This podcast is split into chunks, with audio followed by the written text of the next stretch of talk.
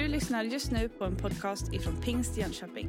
Vi hoppas att denna undervisningen kommer att hjälpa dig att växa i din personliga relation med Gud. När Jesus gick på jorden, då var det mängder av människor som följde efter honom. Och man kan undra av vilken anledning de gjorde det.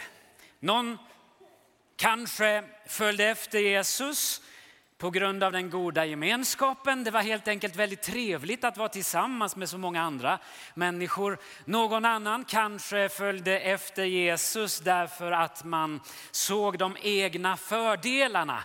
Man blev mätt när man följde Jesus. Han gjorde brödunder. Man kunde bli frisk, man kunde bli helad. Någon annan kanske följde Jesus därför att man sökte en sensation, någonting att prata om eller kanske klaga på eller kritisera. Får jag fråga, varför följer du Jesus? I Bibeln står det att Jesus visste från början vilka som verkligen trodde på honom och vilka som bara följde honom av, av andra anledningar. Hur märker man sånt? Hur märks det att man verkligen tror? Vad är det som Jesus tittar efter när han ser på sina efterföljare? Och vad, vad ser Jesus när han tittar på mig? Ser han en efterföljare eller ser han någonting annat?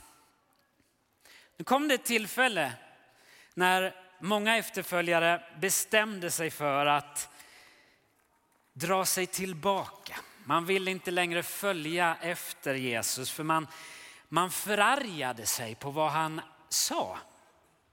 Och så slutade man följa honom. Vi ska strax återkomma till vad det var som Jesus sa som gjorde att många efterföljare blev så arga att de slutade följa honom. Men först ska vi se på vad Petrus svarade Jesus när Jesus vände sig till de tolv närmaste lärjungarna och vännerna. Nu läser jag ifrån Johannes evangeliet kapitel sex, verserna sextiosex till sextionio.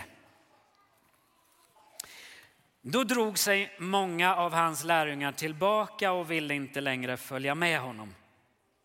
Jesus sa till de tolv, inte vill väl ni också gå er väg?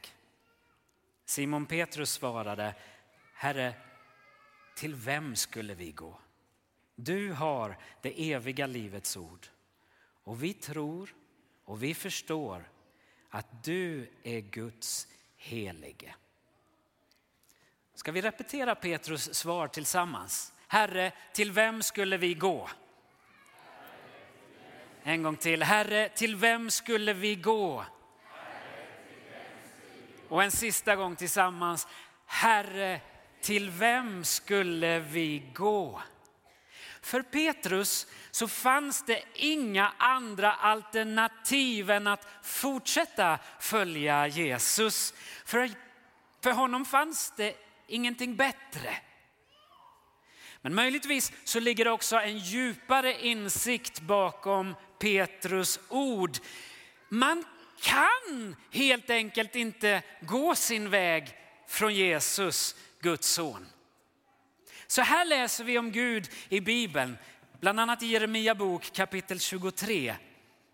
Är jag bara Gud på nära håll, säger Herren, och inte Gud långt borta? Kan någon gömma sig så väl att inte jag ser honom, säger Herren.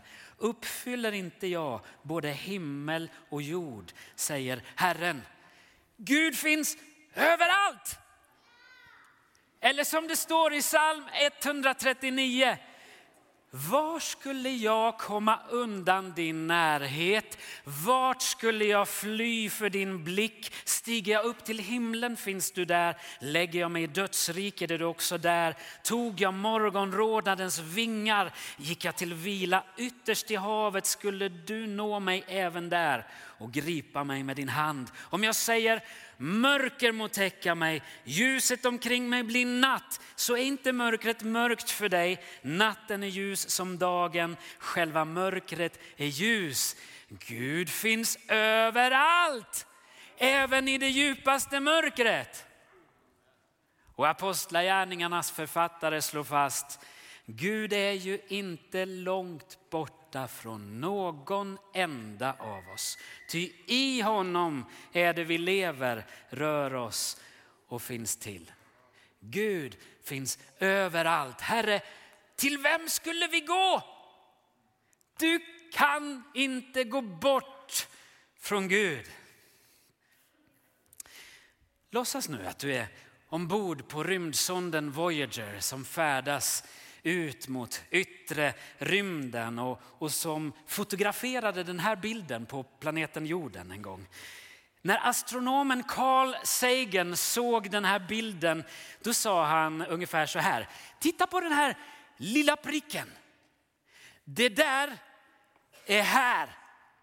Det där är vårt hem. Det där är vi.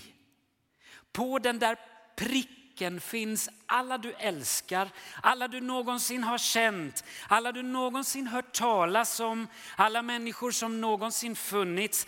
Här har de levt sina liv.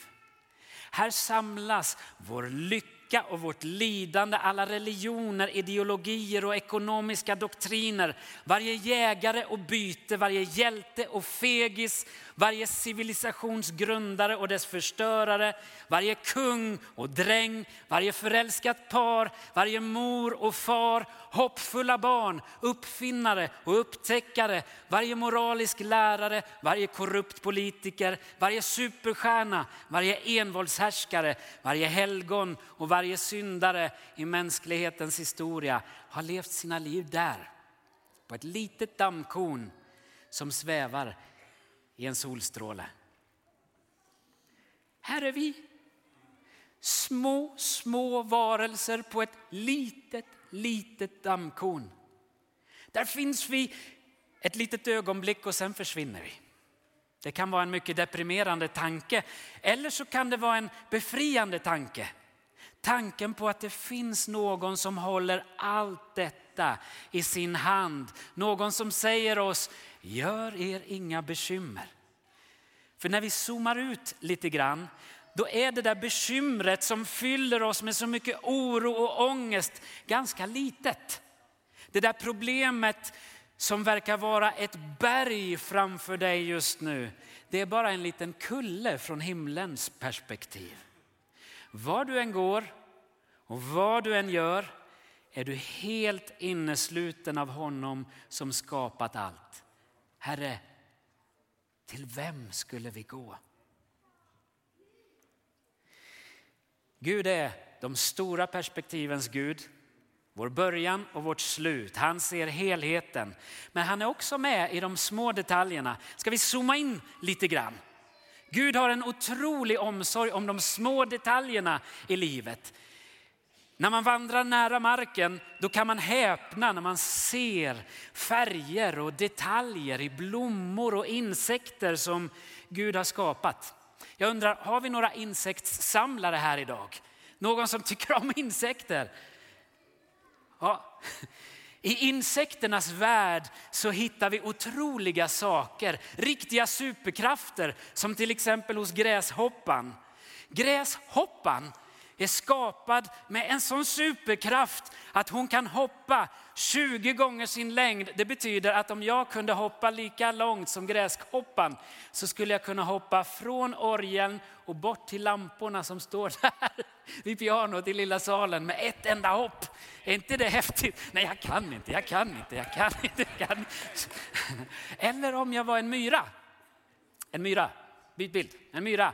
En myra som kan bära hundra gånger sin, sin vikt. Om jag var en myra som kunde bära hundra gånger min vikt, då skulle jag kunna bära fem bilar på mina armar. Vilken insekt skulle du vilja vara? Vilka superkrafter skulle du vilja ha?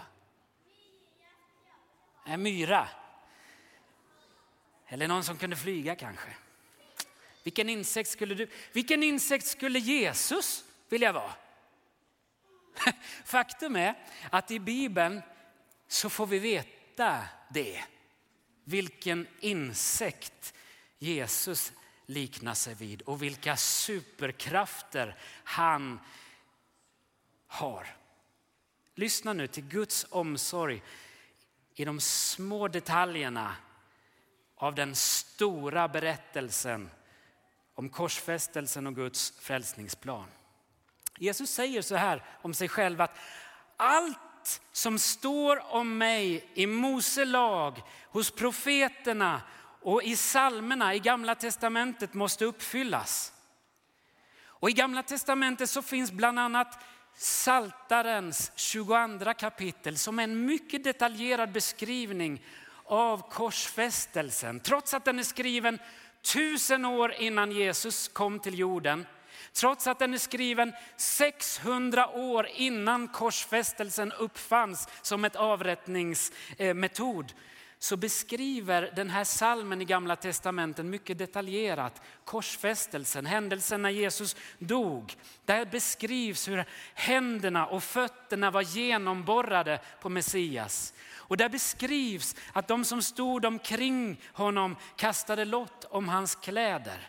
Och i psalm tjugotvå, vers sju, så kan man läsa på det här viset. Jag är en mask, inte en människa, hånad av människor och föraktad av folket. Det här ordet, mask, i psalm tjugotvå, vers sju, det heter tola. Och tola kan översättas med mask eller en speciell röd färg, karmosinröd eller schalakansröd. Första gången ordet tola finns i Bibeln, det är i andra mosebok, där man kan läsa om hur israeliterna hittade maskar i mannat som de skulle äta. Men de flesta gånger som ordet tola finns i Bibeln så översätts det på svenska till schalakansröd. Mask och schalakansröd. Exempelvis så var prästernas kläder i Gamla testamentet gjorda av garn som var färgat av den här speciella schalakans röda färgen.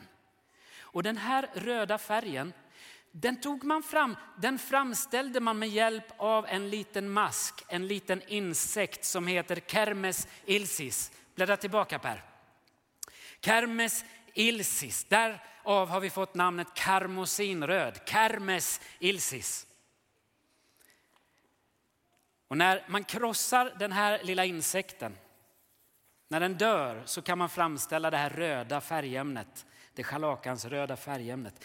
Det här lilla krypet har ett fascinerande liv som kan förtydliga för oss innebörden av korsfästelsen. När det är dags för den här lilla larven eller masken att lägga sina ägg, då kryper den frivilligt upp på en trädstam. Precis som Jesus gick frivilligt till korsets stam för att ge sitt liv när tiden var inne. Det var inte någon som tvingade honom dit. Han gav sitt liv av fri vilja. Och precis som Tola, den lilla masken, vet att när det är dags att lägga sina ägg och dö, så kryper den frivilligt till en trästam där den fäster sig och bildar ett, ett hårt skal på det här sättet. Och så lägger insekten sina ägg i trädstammen och så dör insekten, och då sipprar det fram en rödaktig vätska som kan färga hela stammen på det här sättet. Och när äggen sen kläcks, när de små äggen från masken kläcks, då äter barnen upp insektens kropp. De äter upp mammans kropp. Och så kan man då under tre dagars tid samla in de här insekterna för att samla på sig den geléaktiga vätskan som används för att framställa den schalakans röda färgen. Här ser vi en suddig bild på en mängd sådana här insekter som har samlats ihop för att krossas och få fram den röda färgen. Det lustiga är att man har bara tre dagar på sig, för på den fjärde dagen så blir det röda färgämnet vitt. Det blir vitt. Samma ord, tola,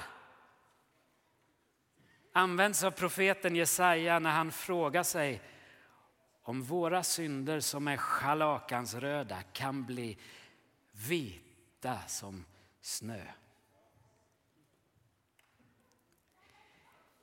Det är just den här lilla detaljen som gör att människor blir irriterade den där dagen på Jesus.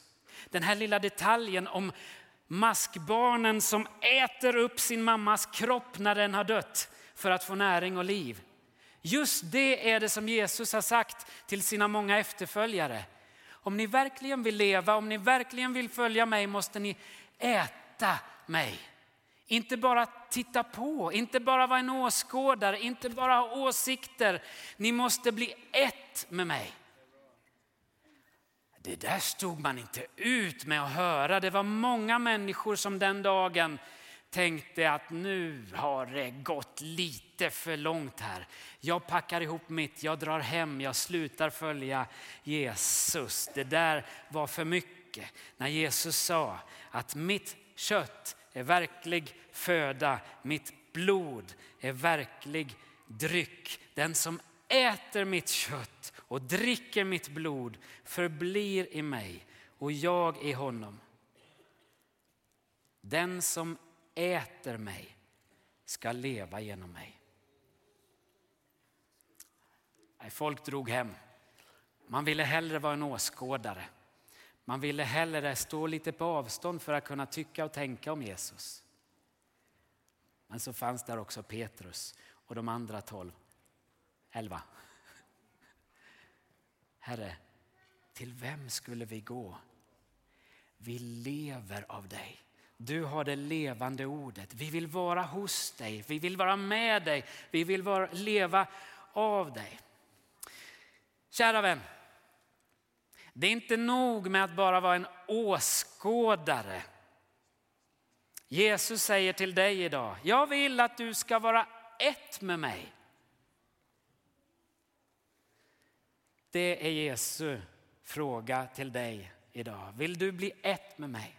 Lika nära mig som brödet du äter och drycken du dricker. Låt mig sammanfatta. Vad har vi talat om den här lilla stunden? Vi har lyssnat till Petrus svar när han säger Herre, Herre, Herre. Till vem skulle vi gå? Gud finns överallt. Han uppfyller himlen och jorden. Det går inte att komma undan honom. Till vem skulle vi gå? Och så har vi också tittat på de små detaljerna. Gud har överblick över allting, men han har också omsorg om de små detaljerna. Och Jesus säger på dig är till och med hårstråna räknade. Till vem skulle vi gå? Han som har sån fullständig omsorg om oss. Och för det tredje och sista så har vi också påmint varandra att Gud som har sån omsorg om de små detaljerna, en sån omsorg om dig. Han gav sin enda son. Inte bara för att du ska vara en åskådare utan för att du ska leva av honom. Frågan till dig idag är, varför följer du Jesus? Ja, min mamma och pappa tror på Jesus och då, då går jag till kyrkan och då, då följer jag med honom. Ja, varför, tro, varför följer du Jesus? Ja, jag är pastor, jag får mitt lönekuvert härifrån. Ja, men det är inte nog, säger Jesus till dig och mig. Du måste bli ett med mig, leva av mig. Du har just lyssnat på en podcast ifrån Pingst i Jönköping. För att få reda på mer om vilka vi är och vad som händer i vår kyrka så kan du gå in på pingst jönköping punkt se eller följa oss på sociala medier via pingst i k p g.